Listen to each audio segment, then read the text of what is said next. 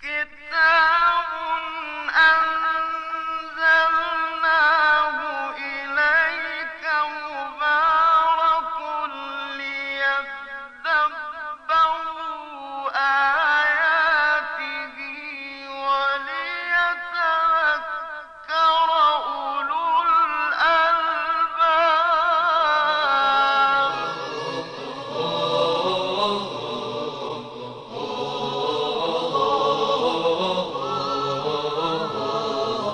در محضر قرآن. نکات ادبی آیات قرآن کریم هم از نکات صرفی، نحوی و لغوی بپردازیم. به کارشناسی آقای دکتر مصطفی.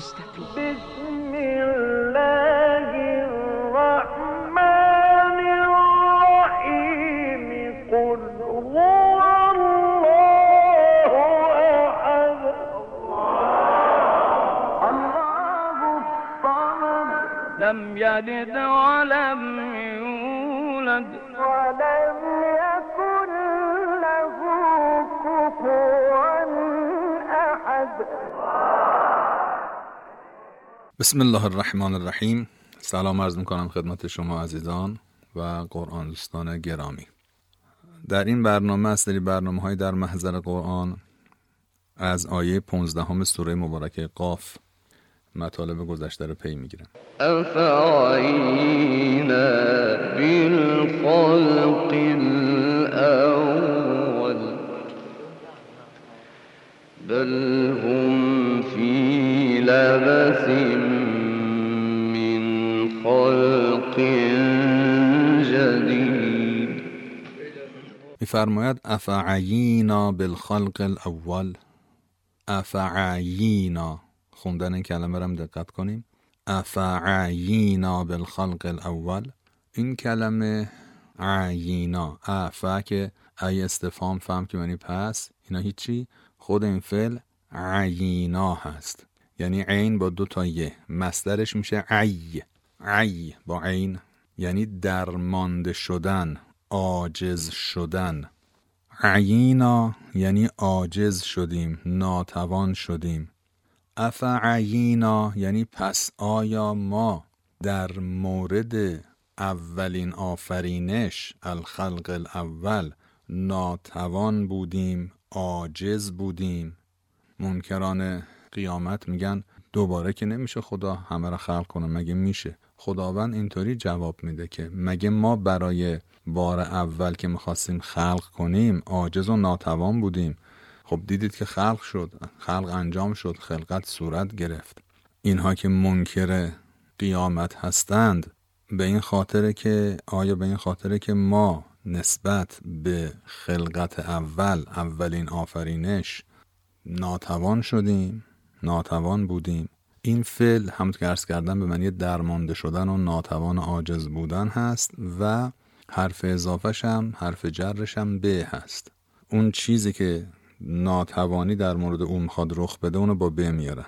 افعینا بالخلق الاول آیا در خلقت نخستین ما ناتوان بودیم؟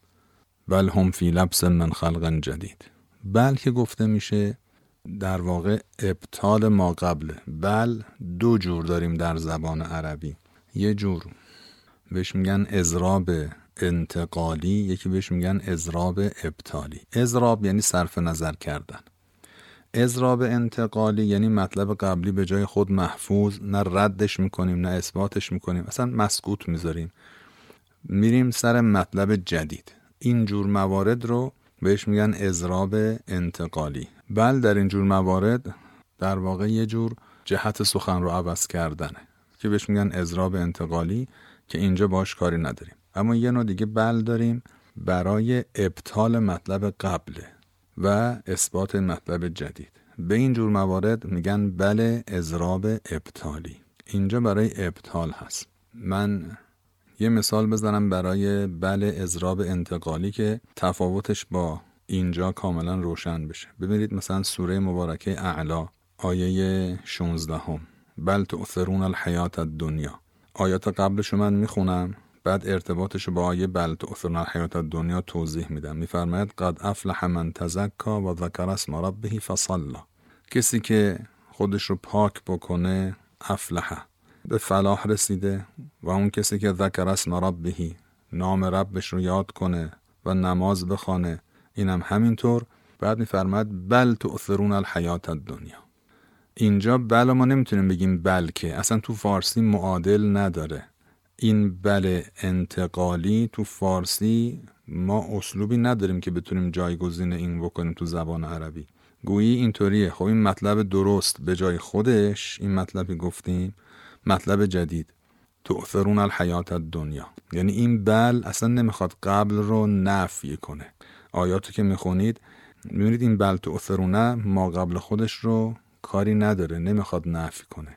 و لذا اشتباهه که اینو به بلکه ترجمه بکنن که بعضی از مترجمین این کار رو کردن. بلکه مال بل ازراب ابتالیه مثل همین آیه که الان توش هستیم راجبش داریم صحبت می‌کنیم. افعینا بالخلق الاول بل هم فی لبس من خلق جدید. ببینید اینجا معنیش اینه که آیا ما در مورد خلقت اول ناتوان بودیم؟ ها؟ که اینا منکر خلقت بعدی هستند. معنا اینطوریه. نه بلکه اینها نسبت به خلق جدید در شک و شبه هستند. مشکلشون از خودشونه مشکلشون از طرف ما نیست. لذا در اینجا بل میشه نه بلکه. ببینید یعنی اضراب ابطالی. نه بلکه. خب اینجا چی داره نفی میشه؟ اون ناتوانی فرضی که اصلا وجودم نداشته. نه ما ناتوان نبودیم. بلکه این بل اینطوری معنا میشه. هم فی لبس من خلق جدید. لبس یعنی شک و شبهه. دقت بفرمایید دوستان. لبس یعنی لباس پوشیدن. ببینید یه فتح و زنبه چقدر معنا رو عوض می‌کنه. لبس یعنی لباس پوشیدن. لبس یعنی شک و شبهه. اینها اینها در شک و شبهه هستند نسبت به خلق جدید. این نسبت که عرض می‌کنم از کلمه من فهمیده میشه. فی لبسن من خلق جدید. معمولا مثلا کلمه شک کلمه ریب کلمه لبس اینها رو با من به کار می‌برن. که معنای من در اینجا از نیست بلکه معنی نسبت داشتنه. ببینید مثلا در حدیث شریف پیامبر صلی الله علیه و آله خطاب به حضرت علی علیه السلام میفرماید انت منی به منزلت هارون من موسا اینجا دیگه از معنی نمیده. انت منی. تو از من هستی نه. تو نسبت به من به منزله هارون من موسا. نسبت به موسا. توجه می‌کنید؟ من به یه همچین معنایی داره همچین کاربردی داره. حالا در اینجا لبس من خلق جدید یعنی شکی شبهی نسبت به خلقت جدید. اینا اصلا تو این مسئله شک و شبه دارن. نه به خاطر احیانا عمل کرده مثلا من خداوند. بعدم مثلا من من خداوند عمل کردم هیچ گونه نشانه ای از عجز و ناتوانی درش نبوده. پس امیدوارم معنای آیه روشن شده باشه. بل در اینجا بل ازراب ابتالیه و همین توضیحی که عرض کردم.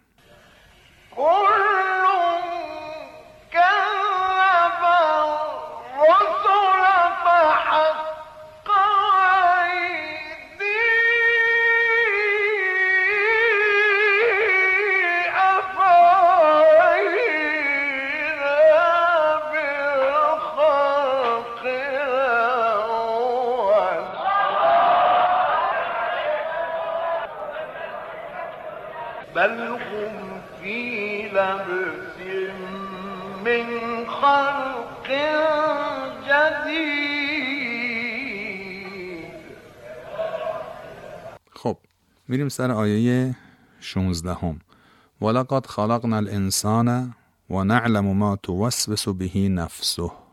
ما انسان رو خلق کردیم. ولقد خلقنا الانسان این لام که میاد در واقع بهش میگن لام جواب قسم. یعنی یه قسمی بوده یعنی نشون میده که جمله همراه با یه قسمه. گویه خدا داره قسم می‌خوره. این لام لام جواب قسمه. حالا این قسم ممکنه ذکر بشه در کلام ممکنه مثل اینجا ذکر نشه. اما وقتی که با لام میاد معناش اینه که جمله حالت قسمی داره. پس گویی معنای آیه این میشه که قسم می‌خورم که ما انسان رو خلق کردیم و نعلم و ما توسوس بهی نفسه و می‌دانیم آن چیزی را که نعلم و ما. ما اینجا مفعول نعلم هست. یا مای موصول دقت بکنید دوستان یعنی چیزی را که. یا مای استفهامیه یعنی چه چیزی. یعنی می‌دانیم آن چیزی را که نفسش به او می‌گوید به صورت آهسته و مثل وسوسه که حالا توضیحش رو عرض می‌کنم. یا اینطوری ترجمه میشه. و می‌دانیم چه چیزی نفسش به او می‌گوید.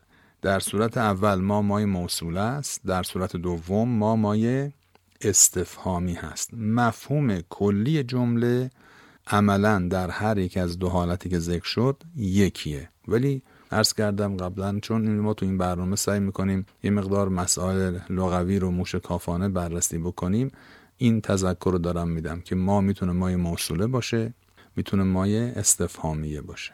معنا رو هم در هر دو صورت عرض کردم ولقد خلقنا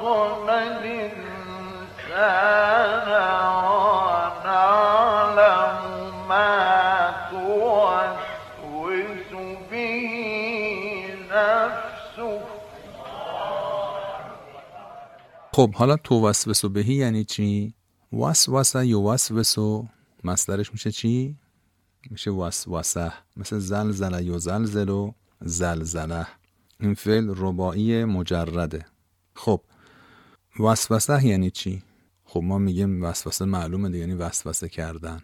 یه نکته رو عرض بکنم دوستان. ببینید کلمات قرآن رو ما دو جور می‌تونیم بفهمیم. یکی با فهم و برداشت خودمون در زمان حاضر یعنی کلمه رو اونطوری که خودمون امروزه به کار می‌بریم بفهمیمش. کلمه که تو قرآن اومده. یه جورم نه. ببینیم اصل این کلمه چی بوده در قدیم به چه معنایی بوده. قدیم که میگم منظورم 50 سال پیش نیست. منظورم 1400 سال پیشه. یعنی در زمانی که قرآن نازل می شده این کلمه در اون زمان در اون فرهنگ چه معنایی داشته؟ خب طبیعتا این دومی درسته. زبان مثل یک موجود زنده تغییر می‌کنه. تحت تأثیر عوامل مختلف اجتماعی، سیاسی، فرهنگی کلمات معانی جدید پیدا می‌کنن ما این کلمه رو در فرهنگ اسلامی خودمون کلمه وسوسه رو دارم توضیح میدم. یه جوری می‌فهمیم الان همه معنیشو بلدیم. یعنی یک فکر اندیشه بدی که به حال به ذهن انسان خطور می‌کنه شیطان میاد آدم وسوسه می‌کنه به کار ناشایست و امثال اینها. این معنا که خب امروزه معنای این کلمه هست در نتیجه و تحت تأثیر فرهنگی که ما توش هستیم این معنا برای این کلمه در واقع ایجاد شده و ما این رو می‌فهمیم. اصل معنا این کلمه می‌دونید چیه؟ اصل معناش یعنی آهسته صحبت کردن مثل پچ پچ کردن. آدم همطوری در گوشی کسی پچ پچ بکنه یواشکی در گوشی حرف بزنه که دیگری صداشو نفهمه. ببینید مثلا فرض کنید اینطوری مثال بزنم. شما زنجیرهای خیلی ظریف که مثلا به عنوان زیور و زینت استفاده میشه از طلا مثلا درست می‌کنن. اینا وقتی که حالا فرض کن به هم دیگه بخوره یه صدای ظریفی تولید می‌کنه. اونو میگن وسوسه. اما یه زنجیر خیلی قطور زنجیر آهنی مثلا فولادی که باهاش اشیاء خیلی سنگین رو می‌کشن و جابجا می‌کنه بخورن به هم دیگه خیلی صدای ناهنجار تولید می‌کنه. این صدایی که از به هم خوردن این زیورالات که ظریف هستن تولید میشه به گوش می‌رسه. میگن وسوسه. اصل معنی کلمه اینه. اون وقت و نعلم ما توسوس بهی نفسه یعنی می‌دانیم آنچه را که نفسش به او خلاصه یواشکی پنهانی آهسته میگه. این همون است که آرام آرام در فرهنگ ما شده وسوسه. مثلا در مورد شیطان میفرماد یوسوس فی صدور الناس در سوره مبارکه الناس.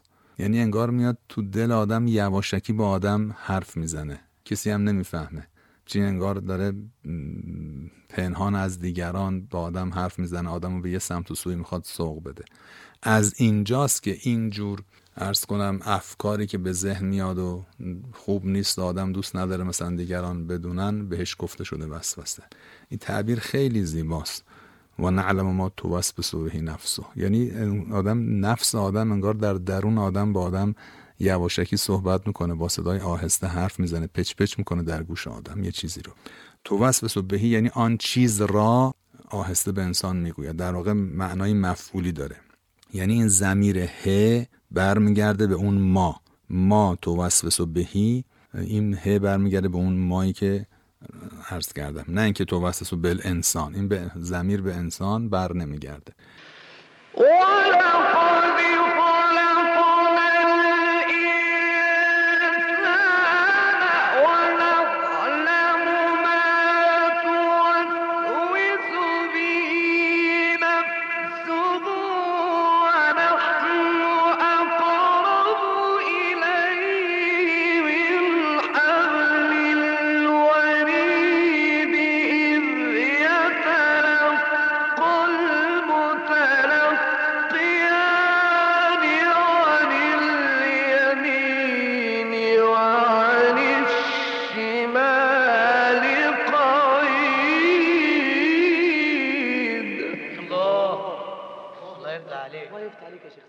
و نعلم ما توسوس به نفسه و نحن اقرب الیه من حبل الورید. و ما نزدیکتر هستیم به او از حبل الورید. حالا حبل الورید دقیقا معناش چیه؟ و این اضافه چه اضافه ایه انشالله تو برنامه بعدی خدمتتون عرض می‌کنم. خدا نگهدار. هذا القرآن يوحدنا لطريق الخير يوجهنا. الله تعالى أنزله ورسول الله معلمنا. ورسول الله معلمنا. هذا القرآن يوحدنا لطريق الخير يوجهنا. الله تعالى أنزله ورسول الله معلمنا. ورسول الله معلمنا.